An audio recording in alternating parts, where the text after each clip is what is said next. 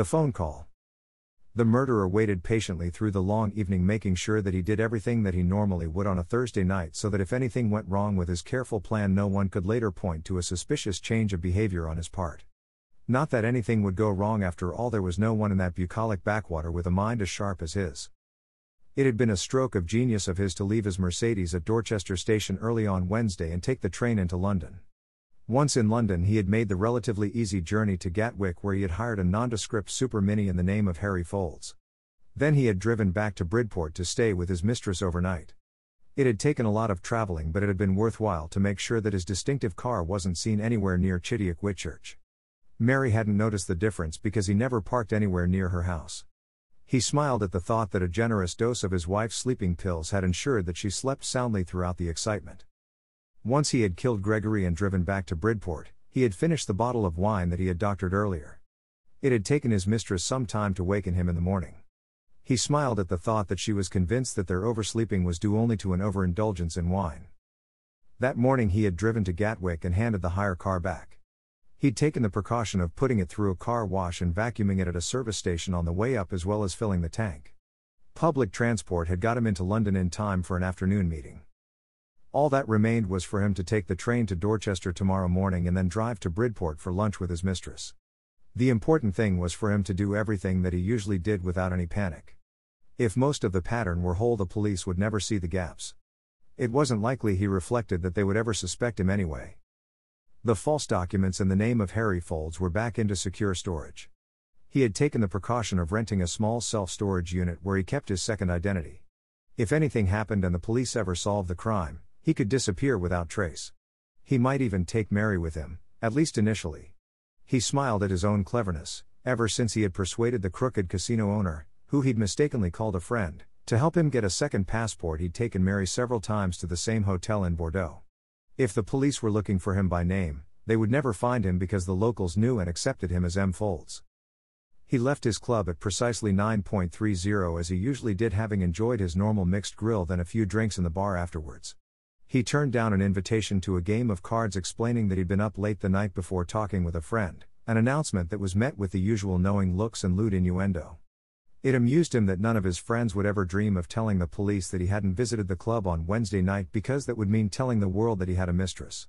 In his circle, there was still a lot of the old public school honor left, it would be the actions of a bounder tell tales out of school.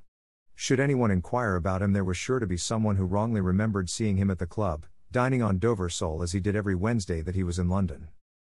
On entering his flat, he poured himself a large whiskey and then settled down in front of the television to watch the news. He decided to watch the BBC News Live and Record ITV to give himself two chances of seeing the requisite item. If there were no mention of the murder, he would have to phone on some pretext or other, but he rather banked on the gruesome mutilation attracting the attention of the national news, even if they couldn't fully report what he'd done. The opening sequence showed a shot of Chidiock Whitchurch's main road, and he knew that he was home free. Being a careful man, he waited and watched the whole sequence. With a snort of laughter, he toasted himself when a small sequence of film from a mobile phone showed the fat gallery manager being helped into a police car. This was even better than he'd hoped, the police would probably view the break in at the gallery with a presumption of Courtney's guilt. The murderer looked at himself in the mirror, he was so bright, so gifted that it sometimes hurt. As soon as the news finished, he picked up the phone and dialed his home number. The phone rang for some time, and with a smile, he cancelled the call and rang another number. Hello, is my wife there? He listened for a few moments, then continued I just watched the news and saw the report. To think that such a good man, as John Courtney, would kill Gregory. It's unbelievable.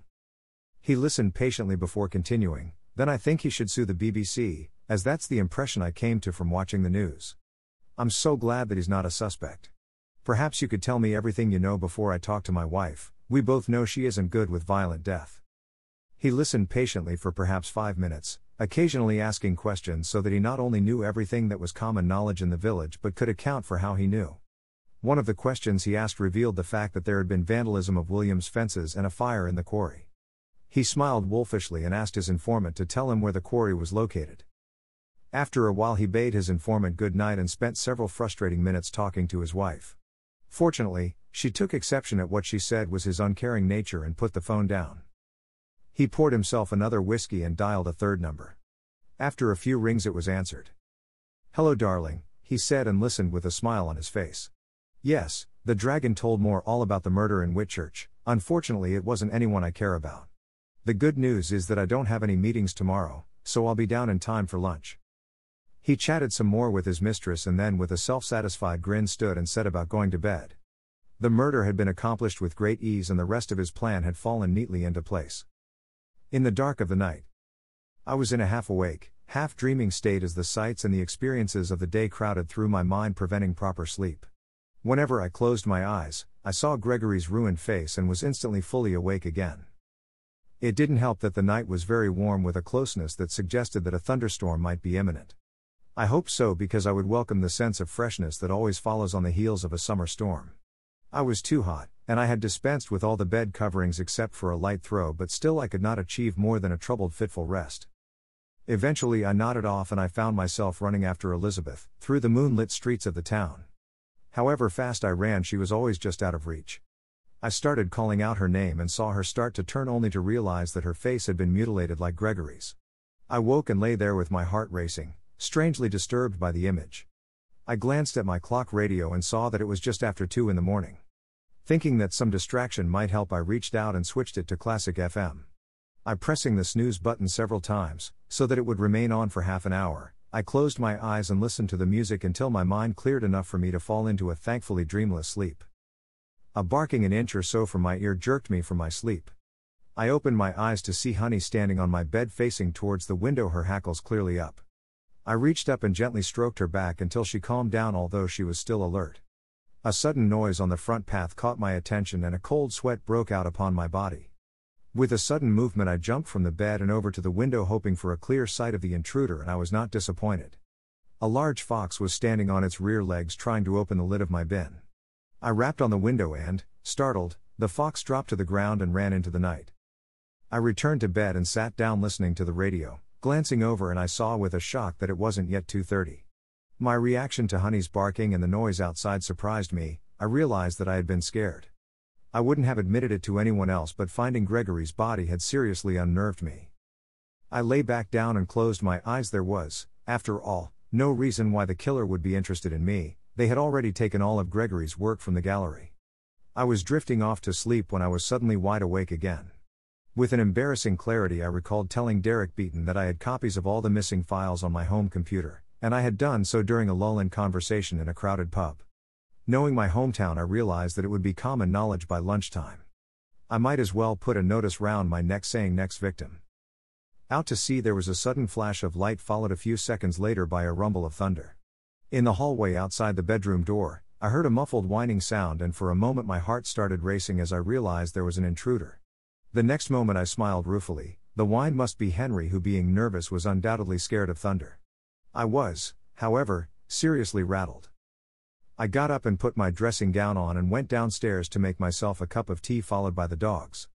I put the radio on and turned it up slightly in the hopes that it would drown out the thunder.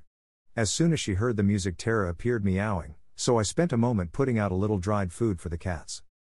As my tea brewed, I looked at my little family, Honey, who never worried about any loud noise, was grooming Henry, concerned by his fear that she did not understand. The two cats were being opportunistic, with Tara pretending to be worried to get more attention and Cathkin literally butting his way between us to share in the fuss. There was something touching about the scene, and it did a lot to calm my nerves. I sat down with my tea and considered the situation carefully. It was clear that the killer was trying to destroy every copy of Gregory's paintings. It was vital, in case I had an early morning burglary or was attacked, that a copy of his work was preserved so that, hopefully, someone could figure out why the paintings were so important. I carried my tea through to my study and powered up my computer. As it booted up, I checked my stationery drawer and found two brand new high capacity data sticks. I took them out of the packaging and copied all of the files I had collected for the exhibition and Gregory's art book onto both sticks. Having spare capacity, also copied the files for all my unfinished publishing projects. Once I had finished, I realized that I could be worrying unnecessarily, and my initial intention to give a data stick to the police in the morning might be overreaction. I decided to wait until I saw Detective Sergeant Linton and then ask him if the police wanted it. The second data stick I decided to send to a sensible friend just in case my fears were not groundless. I quickly wrote out a note explaining the events of the day and my fears. I also asked my friend to give the data stick to the police if anything happened to me. Putting the note and stick into a small padded envelope, I addressed it. On a whim, I decided to take it to the post office and send it by recorded delivery rather than relying on a normal delivery. I found a thin piece of cord in my desk and hung the other data stick round my neck. There was a sudden flash of lightning, immediately followed by a crack of thunder showing that the storm was directly overhead. As if the lighting bolt had ripped the clouds apart, there was a sudden drumming on the windows as the rain fell in violent, large droplets. I hoped that the police had finished in the quarry because I doubted that any forensic evidence would survive that deluge.